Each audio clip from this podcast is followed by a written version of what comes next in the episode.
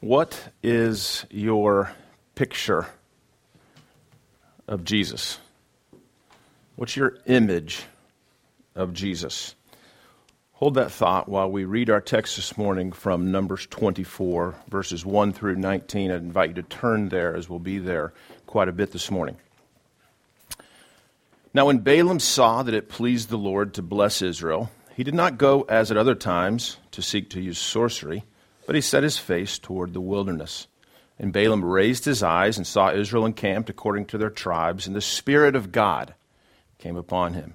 And he took up his oracle, and he said, The utterance of Balaam, the son of Beor, the utterance of the man whose eyes are opened, the utterance of him who hears the words of God, who sees the vision of the Almighty, who falls down with eyes wide open. How lovely are your tents, O Jacob, your dwellings, O Israel, like valleys that stretch out, like gardens beside the river like aloes planted by the Lord, like cedars beside the waters. He will pour water from his buckets. His seed will be in many waters.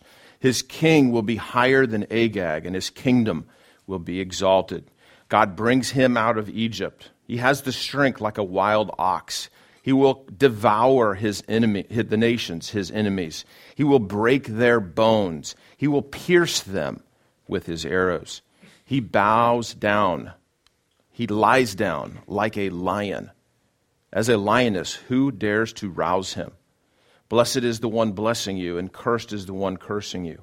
Then Balak's anger was aroused against Balaam, and he struck his hands together, and he said to Balaam, I called you to curse my enemies, and look, you've bountifully blessed them these three times. Now therefore flee to your place. I said I would greatly honor you, but in fact the Lord has kept you back from honor. So Balaam said to Balak, Did I not also speak to your messengers whom you sent to me, saying, if Balak were to give me his house full of silver and gold, I could not go beyond the word of the Lord to do good or bad of my own will. What the Lord says, that I must speak. And now, indeed, I am going to my people. And come, I will tell you what this people will do to your people in the last days. So he took up his oracle and said, The utterance of Balaam, the son of Beor, the utterance of the man whose eyes are opened, the utterance of him who hears the words of the Lord and has the knowledge of the Most High, who sees the vision of the Almighty, who falls down with eyes wide open. I see him, but not now. I behold him, but not near. A star will come out of Jacob, a scepter will rise from Israel. He will crush through the forehead of Moab, he will tear down all the sons of Sheth. Edom will be a possession. Seir also, his enemies, will be a possession. While Israel does valiantly, out of Jacob one will rule, and he will destroy the survivors from the city. So let me return to my question that we began with. What is your picture of Jesus? Why don't you do this? Shut your eyes just for a moment. Shut your eyes. Now, be careful not to break the first of the Ten Commandments, but uh, shut your eyes, and I want you to give me the image that you see of Jesus. All right, you may open them. So, what would your image be? Or what was your image? Would it be the picture of Jesus that uh, I'm sure for many of us, the picture of Jesus that was on our church walls, right? Where Jesus has kind of yellow skin, right? He's got yellow skin and he's got really long, straight hair.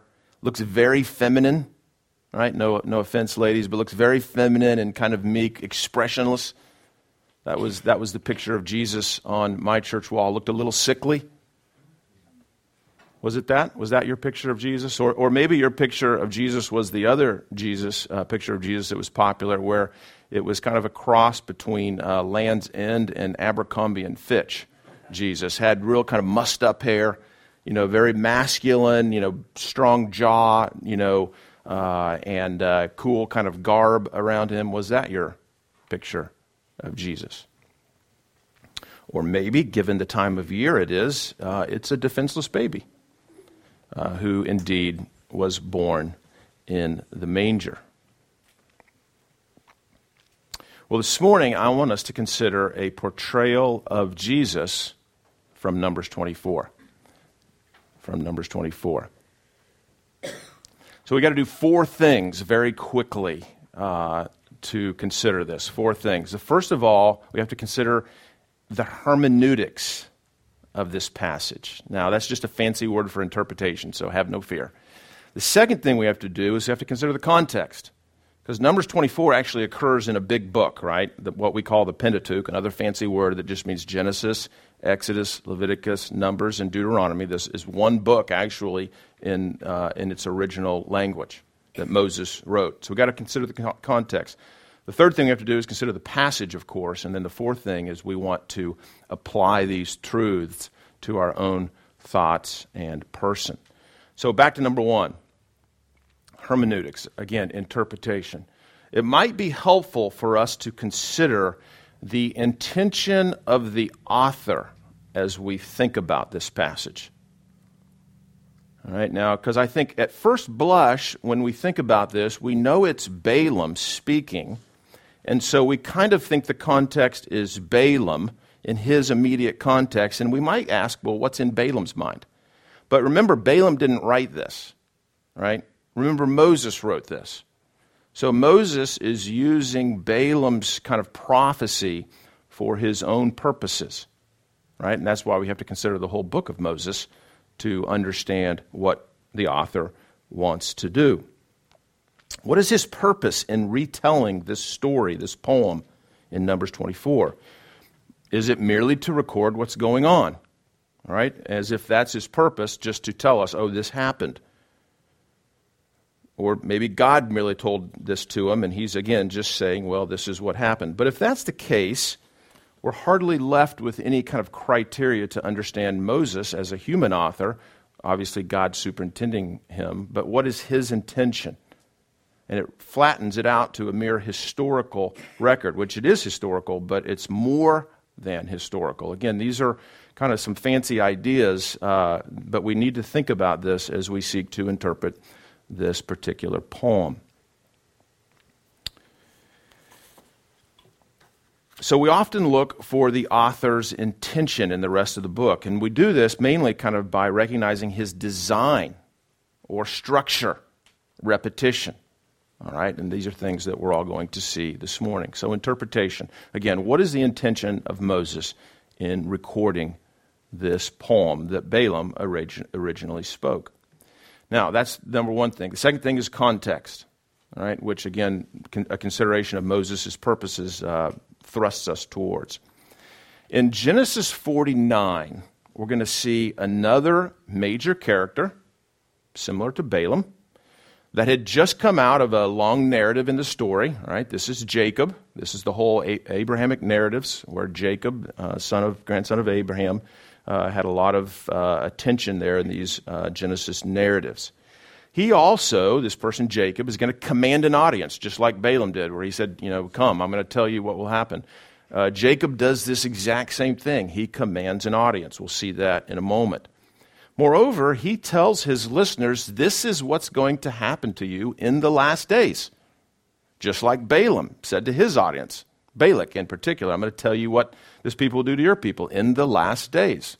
So Jacob, interestingly enough, uses that exact same phrase. Moreover, he speaks in a poem. Jacob speaks in a poem, just like Balaam spoke in a poem, after a long narrative. And then after the poem, we see another little short narrative. So, in other words, it's the same style that Moses is using. All right, we have a major character out of the narrative, he commands an audience, he speaks in a poem, and he's talking about the last days. So let's listen to what Jacob says in Genesis 49. If you want to turn there, I'm going to read Genesis 49, 1 and 2, and then I'm going to cut to Judah in verse 8. Jacob called his sons together, and he said, Gather, come together, so that I might tell you what will happen to you, or what will happen in the last days. Verse 2 Gather together and hear, you sons of Jacob. Listen to Israel, your father. So here he's going. He's going to give this poem. It's going to be a blessing of the 12 sons or the 12 tribes. And again, for the sake of time, we're going to cut to Judah in 49, verse 8. 49, chapter 49, verse 8. He says, Judah, you are the one whom your brothers will praise. Your hand will be on the neck of your enemies. Your father's children will bow down before you. Judah is a lion's whelp From the prey, my son, you go up. He bows down, he lies down as a lion, and as a lion, who dares to rouse him? The scepter will not depart from Judah, nor the one giving laws from between his feet, until Shiloh comes, and to him will be the obedience of the people. So, just a couple very quick things to note here. Note the lion imagery. Very rare and unique imagery here that we just saw in Numbers 24. So we'll have to consider this. Again, this is part of that repetition that the author gives so that we might know exactly his emphasis and what he means. Notice also that we have a third masculine singular. That just means a male figure, an individual, mind you, from Judah who holds a scepter. All right, now again, this is poetic imagery, so it's helpful to think about these things. Uh, this is a figure of speech. One who holds a scepter is what? He's a king, exactly. And this is a figure of speech that the author can use to mean king. All right? So uh, this person here holds a scepter. We also should notice that he's a lawmaker. This is one who makes laws. This is also going to come back again in another passage that the author uses here. So, this person here, who is from the tribe of Judah, who's pictured as a lion, who is a king, who will come in the last days, apparently, is one who has the authority to make laws. Finally, one more thing that we should see here is that uh, the peoples will obey him. Not just one people, but many peoples. Right? To him is the obedience of the nations. Now, this is very interesting given what we will see again in Numbers 24. All right, so there's one passage in the context. Now we're going to turn to another passage in the context, namely Deuteronomy. And at the end of Deuteronomy, Moses is chiding Israel for its idolatry. Right? Moses uh, has a very negative portrayal of Israel uh, at the end of Deuteronomy. And in Deuteronomy 31, verse 29, he says this He says, I know that after my death, you will become utterly corrupt. This is verse 29 of chapter 31 of Deuteronomy. You will turn aside from the way which I have commanded you, and evil will happen to you in the last days because you will do evil in the sight of the Lord to provoke him to anger through the work of your hands, namely your idolatry. So here is a third time that we have a narrative. You have the narrative, it's really a sermonic narrative of Deuteronomy where Moses retells the history of Israel. He's a major character, and he commands an audience there in Deuteronomy 31 29, right before you see a poem in Deuteronomy 33, which talks about a king. All right, so it's the third time that happens. This is something we should definitely pay attention to because the author is trying to get our attention. Moreover, he uses this phrase, the last days. And he commands an audience. He mentions a king in verse 5. He says that Judah will help fight against his enemies uh, in, in, a few verses later. And in 33, verses 20 through 20c, we see the exact same lion imagery, which surrounds a passage about God providing this best thing or this first thing for himself. All right, so just listen here for a minute, minute in, uh, again, chapter 33, verses 20 through 22. Of Gad, he said, Blessed, blessed is the one who enlarges Gad. He dwells as a lion.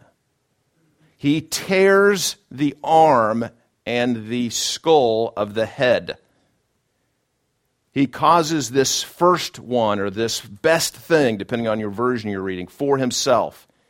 Because there, the one making laws is reserved. So there's the one making laws again. He comes with the heads of the people. He does the justice, uh, he, he administered the justice of the Lord, and his judgments are with Israel. Of Dan, he says, Dan is a lion's whelp who leaps forward from Bashan. So again, we have lion imagery. Uh, we have judgment on the nations. We have a king in the last days. Listen to what Old Testament scholar John Sailhamer says about how Moses uses Numbers 24 in relationship to Genesis 49 and Deuteronomy 33. Quote, Not only do Balaam's final oracles allude to his earlier ones, but also in speaking of the future king, Balaam alludes to and even quotes the earlier poetic sections in the Pentateuch. In the oracles of Balaam, then, we find the central messianic themes of the Pentateuch restated and expanded. For example, in Numbers 24 9, Balaam says the future king about whom he gives his oracle, like a lion, he crouches down, like a lioness who dares to arouse him. This entire section of Balaam's oracles is, a quotation of Jacob's prophecy of the king who will come from the tribe of Judah. Unquote. One more Old Testament professor says, uh, Franz Delitzsch says this in reference to the star that we're going to see in Numbers 24 coming out of Israel. The pronouns, I see him, the him there, I behold him, that particular him, the pronouns refer to the star which is mentioned afterwards. The quote, but not now, as having not as having already appeared, and the not nigh that is, not to appear immediately, but to come forth out of Israel in the far distant future. If there could be any doubt that the rising star represents the appearance of a glorious ruler or king, it would be entirely removed by the parallel, quote, a, a scepter will arise out of Israel. I'm still quoting here. The scepter, which was introduced as a symbol of dominion in Jacob's blessing, Genesis 49, is employed here as the figurative representation and symbol of the future ruler in Israel. Now, that's the context. All right, now, in case you missed it, uh, the reason why the context is so important is because, of course, Matthew quotes this verse in Matthew 2. God brings him out of Egypt. For Matthew, listen now, for Matthew, this is proof that Jesus was the prophesied one from Numbers 24. But what are people saying about this? People are saying that no, no, no. What Matthew Matthew's quoting that, but what really was what really Moses meant when he said God brings him out of Egypt, Moses really meant God brings them out of Egypt. God brought them out of Egypt, as in Israel. So Moses met, you know, God just bringing uh, Israel, the people, out of Egypt. But Matthew kind of reads that as meaning Jesus. But if Moses didn't mean Jesus, and Matthew says Moses meant Jesus, if Matthew's using it as an apologetic that, yeah, this is Jesus, then Moses better have meant Jesus. If Moses didn't mean the Messiah, then we've got major problems. Which is why this context, Genesis 49, Deuteronomy 33, is so important. Because again, Moses, the author, has authority here. So now let's look at the passage. All right, we're just going to look briefly at this. And we're, first, we're going to consider uh, what Balaam is talking, uh, what days Balaam is talking about. This is in verse 14. Notice this. He said, and this, now we're back in Numbers 24. This is where we'll be the remainder of the time uh, until the end. Numbers 24 14. Now indeed, I am going to my people. Come, gives a command. I will, I will advise you what this people will do to your people in the last days. So, when are these days that Balaam is here talking about, that Jacob in Genesis 49, 49 talks about, that Moses in Deuteronomy 33 talks about? When are these last days? right? So obviously, the author, Moses, has in picture, quote, the last days. Now, we don't know yet what these last days are, but whenever these last days are, this is when the king from Judah is supposed to come. So, what other clues might we glean from this passage and maybe the others about when these days will come? All right, we have to hold on to that question. Second, what can we learn about this coming king? Now, this is where it's going to be a little frightening. Let's go back to verse 7. This king from Jacob will be higher than Agag. and his kingdom will be lifted up. Again, first of all, let me note here that this king is an individual. His kingdom will be lifted up. This king will be higher than Agag, his king. So, this is not talking about a people. This is not talking about Israel as a people. We'll see more on that in a moment. No, this king is higher than the title Agag. Most scholars think that this title is a title similar to Pharaoh in Egypt, where all of the kings are called Pharaoh, where all of the kings in the Amalekites are called Agag. That's a possibility. But his kingdom will be lifted high, verse 7 says. Uh, now, I should just warn you all here momentarily. Um, if there is anyone reading the NIV, and I hate to call out a particular version, then you're going to see something different here, and it should alarm you you might see plurals for all these masculine singulars. All the other versions go with masculine singular, and the Hebrew is masculine singular. So if you see plurals in Matthew 24, just read a singular. Okay? Verse 8 says, God will bring him out of Egypt. Now, note that it does not say God will bring them out of Egypt. It says God will bring him out of Egypt. Notice that this is not a reference to a past event. This is a reference to a future event. Balaam is not talking about Israel, the people, when they came out of Egypt. And any, uh, I would just uh, say that any um, interpretive um, tactic that says, well, Moses really was talking about Egypt here um, is dangerous because of what Matthew quotes. Rather, Moses is saying that when this future king comes, God will bring him out of Egypt. Egypt was being used as a symbol here to what God did in the Exodus, his mighty plagues, his destroying uh, Egypt, his killing of the firstborn of all the Egypt, of all of all of the uh, houses of Egypt. So there is a reference here to Egypt, but only as what God when God brings this one out of Egypt, there will be a new exodus. It will be like a new exodus when this takes place. Now, the next clauses, again, paint vivid images of the coming king. This is where I have to warn um, you who have young children in the room. 24 8 says here, he has this strength like a wild ox. Now, those of you who uh, happen to have teenagers or, you know, maybe preteens uh, in your house, you know uh, how important uh, videos are as they come streaming through the devices. You know, we used to read newspapers, and now I'm practically sure that any of you my age and younger probably do not even get the newspaper, and nobody 30 and younger gets the newspaper, but rather they have these, everything's streamed, right, over the internet. So it so happens when I read the news, I, I stream also. Uh, while I was streaming the other day, I saw this uh, video uh, come through my news uh, stream, and uh, it was a video of uh, some some country down in South America of a bull taking on a car, and it was a rather violent video because the bull walks up to this car. This is on the highway, mind you, not not not out in the field, but he walks up to this car and just rams his horn right up into the re, uh, the tire of the car, just immediately explodes the tire and lifts the car off the, off the road.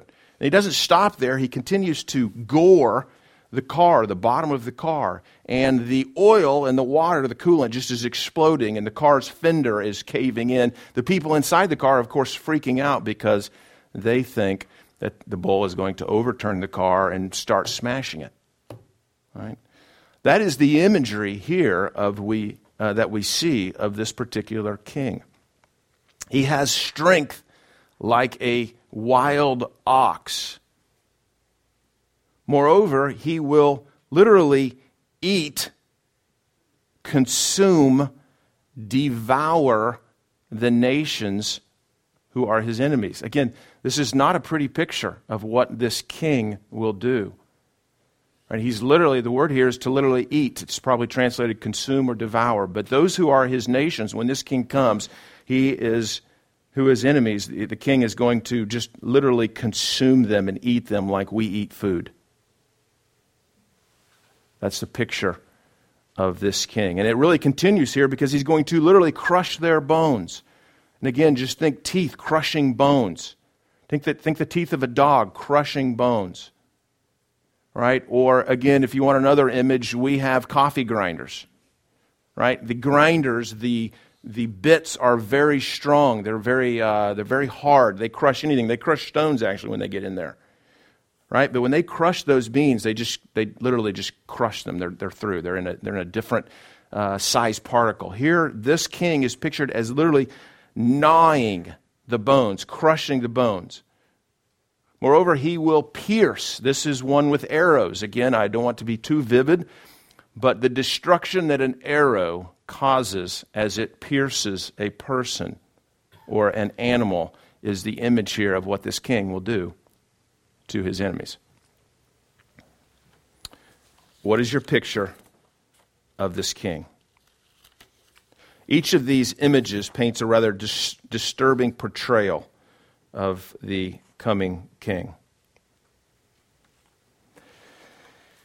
So, again, uh, the next imagery here in Numbers 24 is the lion. I want us to consider this. This is 24 9. He bows down, he lies down as a lion. And as a lioness, who will rouse him?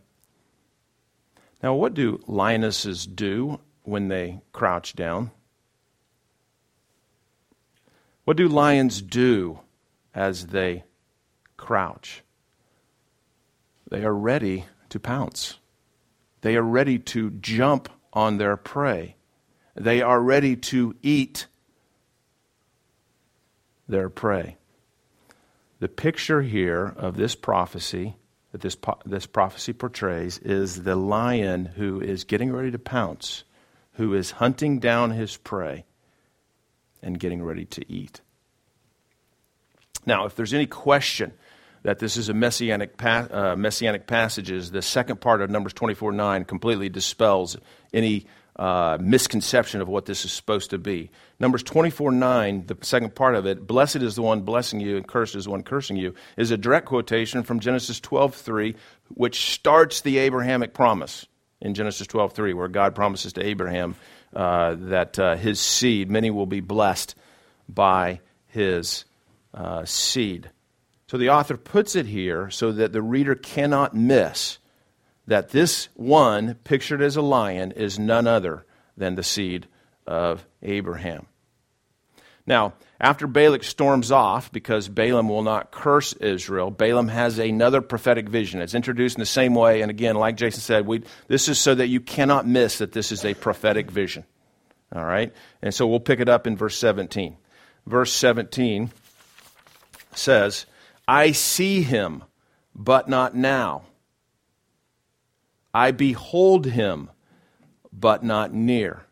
Again, we have to see the third masculine singular pronoun here, him, and recognize that this is talking about an individual who would come in the future. This is not Egypt. I'm sorry, this is not Israel who came out of Egypt, because he says not now. It's not yet.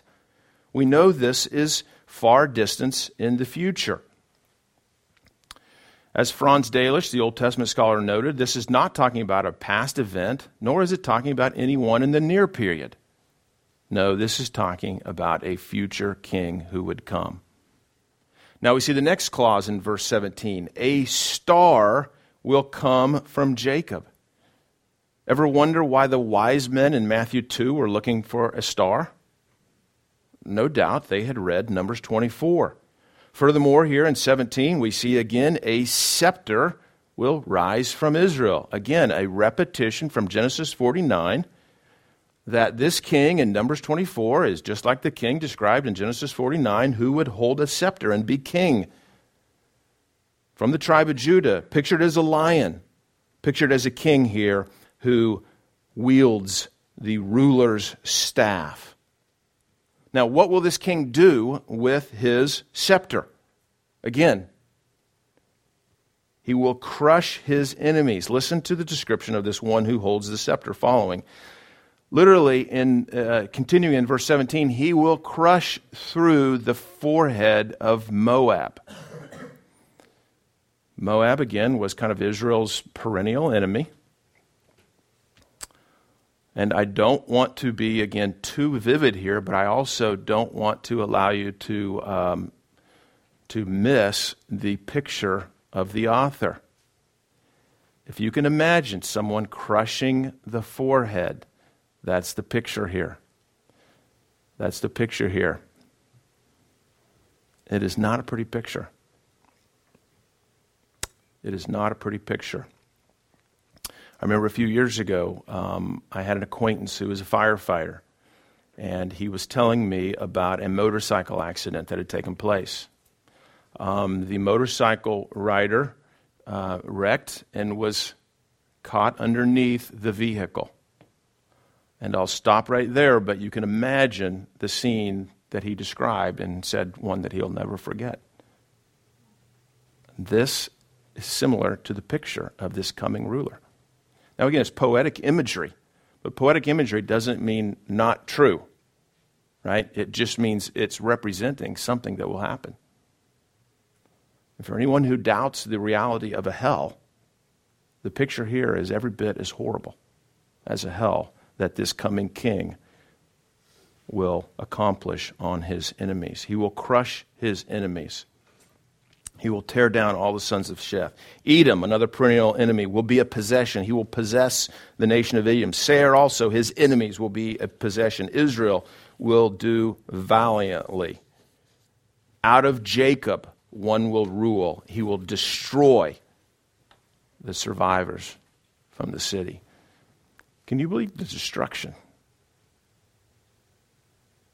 Can you believe the destruction of this king?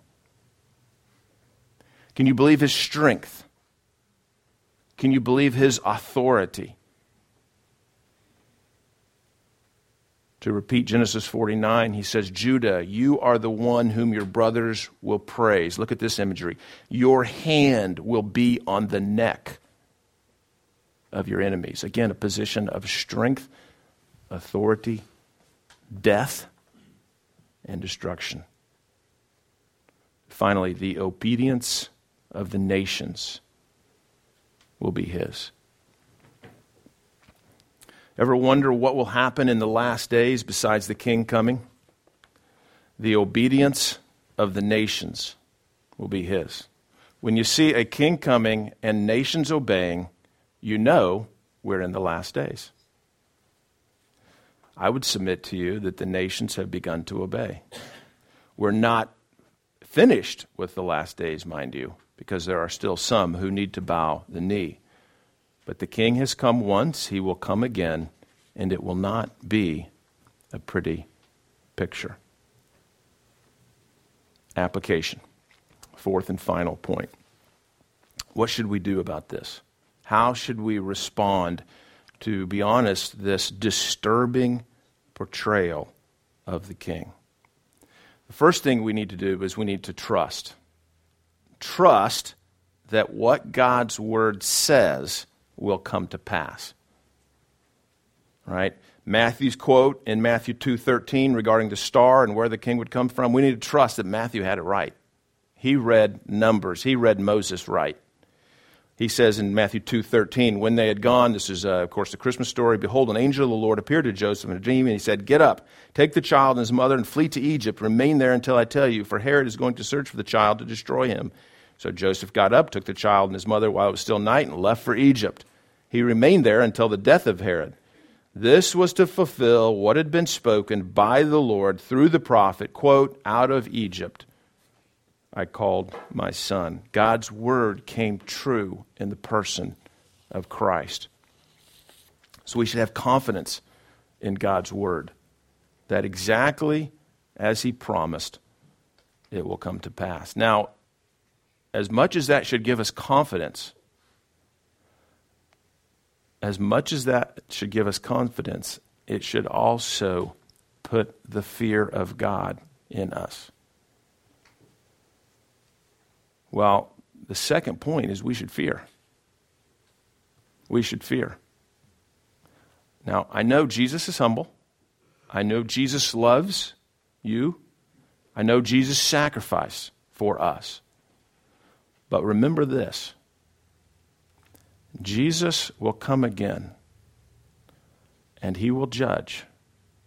And the imagery here in Numbers 24, amidst the other passages, describe a rather frightful scene. He will crush the forehead of those who are his enemies. He will eat those who are his enemies. Just as much as the passage came to, true, came to pass in that the Messiah came, so the judgment will come to pass. Now, we can say, who are his enemies? Well, those in whom his spirit does not reside. Well, how do we know them? Well, we know them by their fruit. Apples come from apple trees, oranges come from oranges trees. The Spirit of God begets people in whom the Spirit of God is. Spirit of God does not beget liars. Are you a liar? Repent. Confess. That's how we know that you are a son or daughter of God. The Spirit of God does not, does not beget people who covet and who envy all the things of this world and who are not satisfied in the Holy One of Israel. The Spirit of God does not beget those who have rage, those who constantly complain, those who prey on women, those who slander others. Does that describe you? Repent, confess and demonstrate that the Spirit of God indeed lives in you. You should fear this king. We could consider the quote from the Chronicles of Narnia, oft quoted when Lucy asked the beaver about Aslan and if he was safe. Safe, says Mr. Beaver. Don't you hear what Mrs. Beaver tells you? Who said anything about safe? Of course he isn't safe, but he's good. He's the king, I tell you. Third little point of application. The first one was trust, second one was fear. The third one is adore. This mighty ruler who will come again like a lion devouring his enemy, crushing the forehead, forehead of those who oppose him, tearing down his enemy, first came as a baby, helpless, humble, so that he might save the likes of you and the likes of me. For that, he deserves our adoration and our loyalty. Are you having trouble forsaking sin? Consider that Almighty God, creator of the heavens and the earth, took on flesh so that you and I might dwell with him forever. Adore him, forsake sin. Finally, worship. Let's bow down before this king because he is worthy. I close with a quote from Revelation 5 from John, who obviously had been reading these passages as well. He says, I saw in the right hand of him who sat on the throne a scroll written inside and on the back, sealed with seven seals. And I saw a strong angel proclaiming with a loud voice, Who is worthy to open the scroll, to loose its seals? No one in heaven or on earth or under the earth was able to open the scroll or to look, or, to look at it. So I wept much because nobody was found worthy to open and read the scroll or to look at it. But one of the elders said, Don't weep. Behold, the lion of the tribe of Judah, the root of David, has prevailed to open the scroll and to loose its seals. Let's pray. Father, we do bow down before you for your awesome plan, program of salvation, saving us, Lord, from the destruction that you will bring upon your enemies.